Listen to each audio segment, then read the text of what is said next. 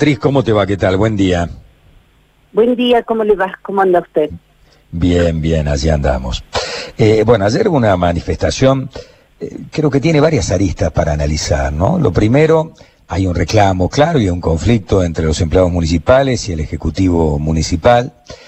Eh, pero esto de, de, marchar cientos de personas codo a codo contra todos los protocolos, digamos, no es un problema del SUEN o es un problema de que se puedan llegar a contagiar los integrantes del SUEN, sino que es un peligro para toda la comunidad de alguna manera, ¿no? Porque esas personas después vuelven a sus barrios, vuelven a sus almacenes, vuelven a los negocios de la cuadra, etcétera, etcétera, y en caso de que uno se contagie y sean varios, eh, podemos llegar a tener un brote. ¿No lo han analizado ustedes así? Mire, hemos tenido, por supuesto que lo analizamos, por supuesto que lo analizamos, ya nos pasó también en la primera marcha y además, mire, este, tratar de eh, contener a los compañeros ante semejante situación, de no poder expresarse, me parece que uno tendría que ir a ese esencialmente, porque no solamente hoy nos está pasando a los empleados municipales en un conflicto local, sino a todos los empleados que estamos afectados por una ley de jubilación, habrá también un ámbito provincial. Acá el objetivo, y se tendrían que repreguntar y cuestionarnos, tendríamos que cuestionar todos, ¿por qué en una situación de pandemia, en una situación de crisis sanitaria, han avasallado nuestros derechos? ¿Usted piensa por casualidad que a nosotros nos gusta estar en la calle y tal vez, como dice usted, también tenemos familia y también estamos expuestos ante una situación de enfermedad. Hemos tratado de tomar todos los recaudos, todos los recaudos, de que cada persona que va ha estado confinada, de que cada persona ha hecho un triage, a pesar de esa cantidad y tratábamos de estar en los lugares lo más distanciado posible, con el tapaboca, sin tener que tocarnos, sin tener que saludarnos de otra manera como lo hacemos comúnmente. Pero me parece que eso sobrepasa realmente, a nadie le gusta estar en esta situación. Ahora, no, si quiere que hagamos un análisis de esto, no quisiéramos estar, porque por un lado nos dicen que nos cuidan la salud, ahora por otro lado han hecho lo que quieren a nivel local y a nivel provincial, de eso hay que hablar de cómo han avanzado con un DNU en vigencia, donde contempla que no debe haber reducción de salarios, que no debe haber despidos, y de que hasta la OIT con resoluciones establece que debe haber paz social y diálogo justamente en estos tiempos. Es decir, que la cuarentena violada, no ocurre, ¿no? Los gremios privados. que la cuarentena violada es solamente de un lado, solamente del lado de los trabajadores que entonces deben quedarse en su casa para ver cómo los gobiernos de turno avanzan sobre sus derechos, o sobre sus salarios, o sobre sus fuentes de trabajo. En realidad, eh, lejos de ser así, el avasallamiento, o en todo caso las reducciones salariales, etcétera, etcétera, se ven mucho más acentuadas en los trabajadores del sector privado que en los estatales, mucho más acentuadas. Yo no estoy discutiendo el sector privado, no lo estoy discutiendo, estamos hablando de un sector local y de un conflicto propio, porque el sector privado lo representan sectores privados, no debería por qué ni siquiera la injerencia con otros gremios. Lo que pasa es que los estados no tienen dinero, digamos, no recaudan, la gente no paga los impuestos, no tiene plata. ¿Cómo dice? No lo escucho. Que la gente no paga los impuestos, no tiene plata, deja de pagar los impuestos, entonces hoy hay una noticia en el interior. en el año 2000 se pagaba tanto en salarios municipales y en el año 2020 un 70% más teniendo en cuenta todos los ingresos que tiene el municipio. Evidentemente ha habido conquistas gremiales, como le llaman ustedes, y por otro lado ejecutivos que no han sabido manejar la cuestión porque se le fue de madre, ¿no? O sea, lo que debe pagar en sueldos eh, casi casi que deja a la municipalidad en una situación ruinosa para cumplir en definitiva con los servicios, porque lo que nosotros hacemos es pagar impuestos para que nos brinden servicios nosotros también pagamos los impuestos, nosotros también pagamos los impuestos, nosotros somos vecinos, nosotros pagamos exactamente los mismos impuestos que paga todo el mundo. Usted lo que debería hacer para tener más datos, porque mire, habla la Cámara de la Construcción, los empresarios, habla el economista Utrera, por favor, solicite, usted es un periodista informado, usted debe saber los números de la recaudación de la municipalidad, vaya al portal de la municipalidad y fíjese que no están publicando los números de la recaudación, pero insistan en eso, ¿usted no los tiene? No, no los tiene nadie, no los tenemos nosotros. Y cuando hemos discutido sobre la mesa para ver de qué manera desandábamos este tramo complicado que es a nivel país, los números nunca aparecieron. Pero no solamente lo decimos nosotros, que por ahí a lo mejor siempre hay dudas si tiene que ver o está dentro enmarcado de las discusiones que tenemos, periodistas avesados en el ámbito de la economía, el comercio y justicia, lo denuncia exactamente igual. Los números no aparecen. Si a usted mañana vienen y le dicen que la recaudación cayó el 100%, usted va a repetir que cayó el 100%. Necesita sí, pero cito la fuente, es la información oficial, efectivamente. Cito la fuente, cito, cito la fuente. La municipalidad informa que ha caído un 100% de la recaudación y yo lo informo citando la fuente. Responsablemente en el ejercicio de la profesión debo hacer eso. Corroborar si eso es real, porque bueno, eso también se expresa. Es difícil porque los números siempre se terminan dibujando un poco para arriba o para abajo, de acuerdo a la conveniencia también de quien, de quien los informa, de un lado y del otro, a nivel gremial y a nivel del Ejecutivo, claramente. Ahora, ayer en la manifestación...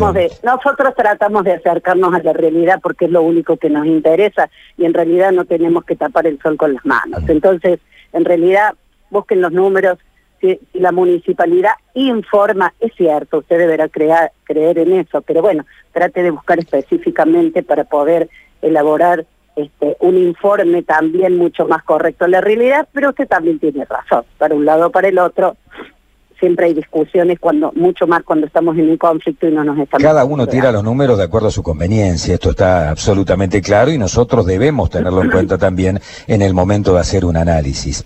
Uno de estos números que han circulado y que no he escuchado que hayan sido desmentidos por ustedes es que el 86,7% de la plantilla municipal cobra más de 100 mil pesos. No, no lo escucho bien discúlpeme yo lo que le digo es que uno de los números que ha circulado y que no creo o no he escuchado yo que haya sido desmentido por ustedes es que el 86,7% de la plantilla municipal cobra un sueldo superior a los 100 mil pesos en bruto.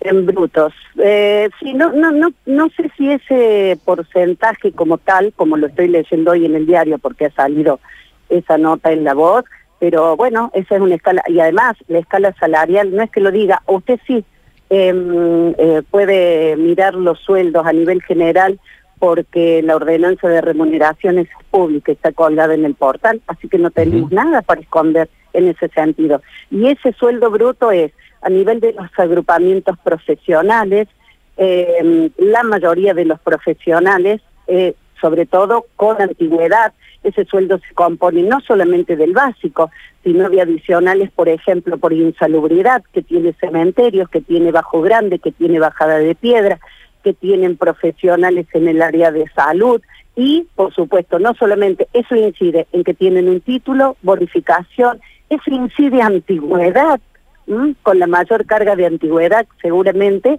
y a nivel de profesionales, porque tienen otros este, un título Pero eh, en realidad dice que el 86,7% de la plantilla municipal, no los sectores profesionales. No me consta la mayor cantidad de población en la municipalidad, casi la mitad de los empleados, hay muchos profesionales, pero muchísimos profesionales. Está bien, pero esto dice que nueve, prácticamente nueve de cada diez. Sí, para nueve de cada diez cobran más de 100 mil pesos. Bueno, en cuanto a bonificación y antigüedad y a títulos también, por eso le digo, no solamente ese bruto se compone del título, le estoy explicando, sino también de los otros siete. Y se eh, podría discutir, y eso usted lo compara con qué, con los que por supuesto ganan menos, entonces no, no, no, a mí no me gusta, no me gusta comparar para abajo.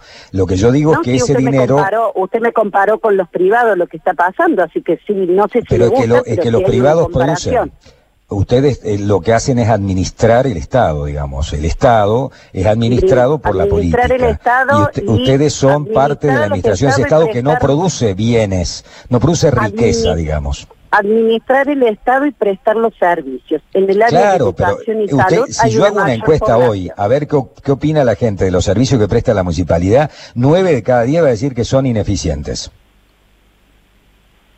Usted dirá, bueno, la culpa de los directores, de los funcionarios, no, es de los empleados. Sé nueve de cada diez presente los servicios en todo, no solamente en algunos, pero también sabe por qué los servicios no se prestan. ¿Usted por qué cree que los servicios no se prestan? ¿Usted por qué cree que los servicios... Ustedes siempre denuncian que faltan insumos, que faltan vehículos, que faltan siempre problemas.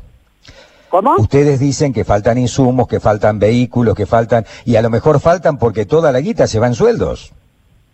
No, no es así. Está mal administrado desde la gestión que viene, puede ser, seguramente. usted dice que en la gestión que viene, lo que pasa es que la gestión que viene me parece que se produjo el gran agujero negro con esa cláusula gatillo de actualización de los sueldos mensual. ¿Por qué? Es su opinión. ¿Cómo va a decir eso usted? ¿Usted pretende que, el trabajador pierda? obviamente que, el trabajador pierda la inflación? No, ¿por qué? Es la opinión suya. Por supuesto que no. A nivel nacional y todo el mundo buscó la cláusula gatillo para no quedar atrás con su salario, con el deterioro de un país devastado con un 53%. ¿eh? Eso es el problema. Usted no puede decir que esa es una cláusula gatillo que, que, que está mal es una recomposición salarial, usted va atrás de la inflación, eso estaría bien. Que todos quedáramos atrás de la inflación y cada vez más bajo, entonces estamos no es así. Lo que digo es que hace 30 años quienes trabajaban en el Estado tenían salarios relativamente bajos y en la mayoría de las provincias argentinas pasa esto. no sé si está trate de subir lo, no, lo que, digo es que de lograr el mejor salario está mal repartido. Quienes producen riqueza ganan tres veces menos de quienes administran esa riqueza. Eso es lo que está mal. Quienes producen riqueza ganan tres veces menos que los que administran supuestamente esta, bien o mal, administran esa riqueza. Y eso es lo que no está bien. Está mal distribuido el dinero, evidentemente, en Argentina. Eh, hay algunos que se sienten casi pecados. La mala Mire, la mala, usted no está descubriendo nada. La mala distribución de la riqueza existe en el mundo, pero no la pueden pagar los trabajadores. Somos asalariados, vivimos del mismo y discutiremos entonces cómo sigue nuestro conflicto en general mm. y en particular. ¿no? La última que hago guarda relación. por todo y eso se deberían estar ocupando, que en estos momentos de crisis sanitaria han venido por todo. Y si no, plantee también el tema de la jubilación, ¿no? Donde se dice grandilocuentemente que nadie Administren su caja. ¿Por qué no administran su caja? Agarren todo el dinero que eh, recaudan por los aportes jubilatorios y paguen la jubilación a fin de mes. ¿Sabe quiénes la pagamos? Nosotros, los que no trabajamos en la municipalidad o en la provincia. Los que pagamos la jubilación es porque el dinero no alcanza para la distribución tal cual se ha planteado. Entonces, un jubilado de la mínima, de la nacional, tiene que aportar al Tesoro para pagar esas jubilaciones. Nosotros hacemos, y así que usted está de acuerdo con el recorte y lo que ha hecho el gobernador. Yo creo que, nos, yo, es malo, había planteado, yo creo que hay que sanear la, caja sin lugar a dudas. No, no es justo que el, el 90% de los cordobeses aportamos valores extras al tesoro para pagar jubilaciones mucho más altas. La caja.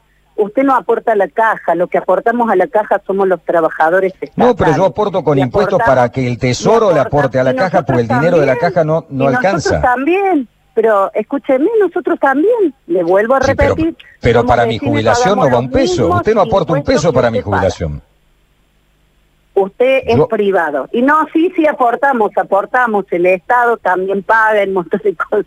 Aportamos como vecinos con los impuestos y el Estado con los impuestos también aporta a los medios de prensa y demás. Le hago la última pregunta. De alguna manera todo da vuelta, pero bueno, entre trabajadores no nos tenemos que pelear. ayer, ayer justamente, si entre trabajadores no se tiene que pelear, ¿cómo justifica usted las agresiones de algunos integrantes del gremio, ayer algunos trabajadores de prensa? Nosotros hemos hablado con esos trabajadores y ha sido realmente una, un hecho desagradable, desafortunado. Estamos más enojados que cualquiera. Hemos pedido las disculpas correspondientes. Hemos hablado en primera persona. Ahora hay que sumariarlos y hay que echarlos, digamos, porque no merecen ser gestores públicos personas que agreden a un periodista. ¿Cómo no? ¿Cómo? Perdón. Que debieran ser sumariados, exonerados o suspendidos, habida cuenta que no merece ser servidor público alguien que no rindió concurso para estar allí y que agrede a un periodista que está cumpliendo con su ¿Cómo tarea. sabe que era municipal? Bueno, no sé, juez. ¿Pero era la manifestación municipal o era la manifestación Pero no sabemos de, si a lo mejor también era una persona que estaba, no lo sabemos. Y además, ¿por qué se envalentona tanto cuando la persona y la compañera que habló con nosotros, la trabajadora de prensa, absolutamente dijo, bueno, fue desafortunado porque estaban ahí al lado y alguien tomó y hasta vimos el video. ¿Y qué vamos a hacer? Si, si es el municipal, es un hecho aislado cuando se desconcentraba la marcha, será decisión del Consejo Directivo. Bien, eh, después lo que suele ocurrir es como el todo. Robaban luz y lo terminan perdonando en la próxima negociación gremial. Y así sucesivamente. ¿Cómo roba? ¿Cómo, eh, dice? ¿Cómo dice? Aquel, aquellos hechos que se han dado, que municipales iban y colgaban los ganchos. y después termina siendo hace hace un par de años, no no ahora, hace un par, de, años. Creo que usted ni siquiera era la secretaria general, así que no se lo quiero achacar. No, no, no, no, no, no diga, no diga lo que no sabe. ¿Cómo es eso? ¿Que colgaban, que sacaban qué cosas? ¿Que hacían qué? Ya, se lo voy a pasar por privado. Empleados municipales que colgaban los pero esto fue hace dos años, pero esto fue público, salió a la web y en todos los medios de comunicación hablamos del tema. colgaba? Hace dos años, ¿qué hacían los empleados municipales? No todo, señora. Una, una parte de una cuadrilla que trabajaba en alumbrado público, que se dedicaba a utilizar el camión y los insumos para colgar ganchos en algunas residencias. Esto fue público, pero es viejo, simplemente. Si lo denunciado, sí, ¿qué tiene Obviamente, y me encantaría saber si fueron exonerados. Y me encantaría saber si fueron exonerados o en alguna negociación zafaron su cabeza también. Bueno, si le encantaría, busque la información, la verdad que Tengo la información del hecho, lamentablemente no me dan la información de qué ocurrió con ellos si realmente se concretó, eh, si se concretó el hecho y si se hicieron las denuncias correspondientes. Así mm. que, la verdad. Yo lo único que le pido, con todo respeto, usted ha sido muy respetuosa, es que no crean que son el ombligo del mundo. Son servidores públicos. La mayoría han entrado sin rendir un concurso para entrar a la administración pública y están allí, han ganado sus derechos, pero el dinero con el que se le paga los sueldos es el dinero de nuestros impuestos. Nosotros pagamos una tasa sobre servicios y nos tienen que brindar servicios también. Y si el dinero no alcanza... Todos los que estamos ahí, todos pagamos nuestros eh, nuestros impuestos, absolutamente todos. Y por Yo creo que tendría que, ponerse un poquito en la piel de la gente que la está pasando realmente mal. El 50% del sector informal, nosotros, los cuentapropistas, lo que hace un mes y medio que no cobramos el sueldo y estamos todos los días levantándonos para seguir laburando. El derecho de ustedes no es el único derecho, es simplemente un derecho, que defienden ustedes. está bien, pero escúcheme, nosotros no es el único derecho. No nos consideramos que somos el ombligo del mundo. Nos consideramos que estamos peleando porque por lo que creemos hagan un esfuerzo porque así aparece estamos perdiendo. Digamos en esto y esto le pasa a todos los trabajadores y trabajadoras. Esto es absolutamente todo sí porque entonces de esta manera podemos defender los derechos pero no nos creemos de ninguna manera ni somos el ombligo del mundo somos una parte de los trabajadores que hoy ve afectado este, su salario y sus condiciones de trabajo y también sus funciones. Y esperemos que esto, por supuesto, también se pueda revertir. Le agradezco mucho el contacto telefónico. gracias, muchas ¿eh? gracias a usted, que ande muy bien, que pase buen día. Buen día, hasta luego.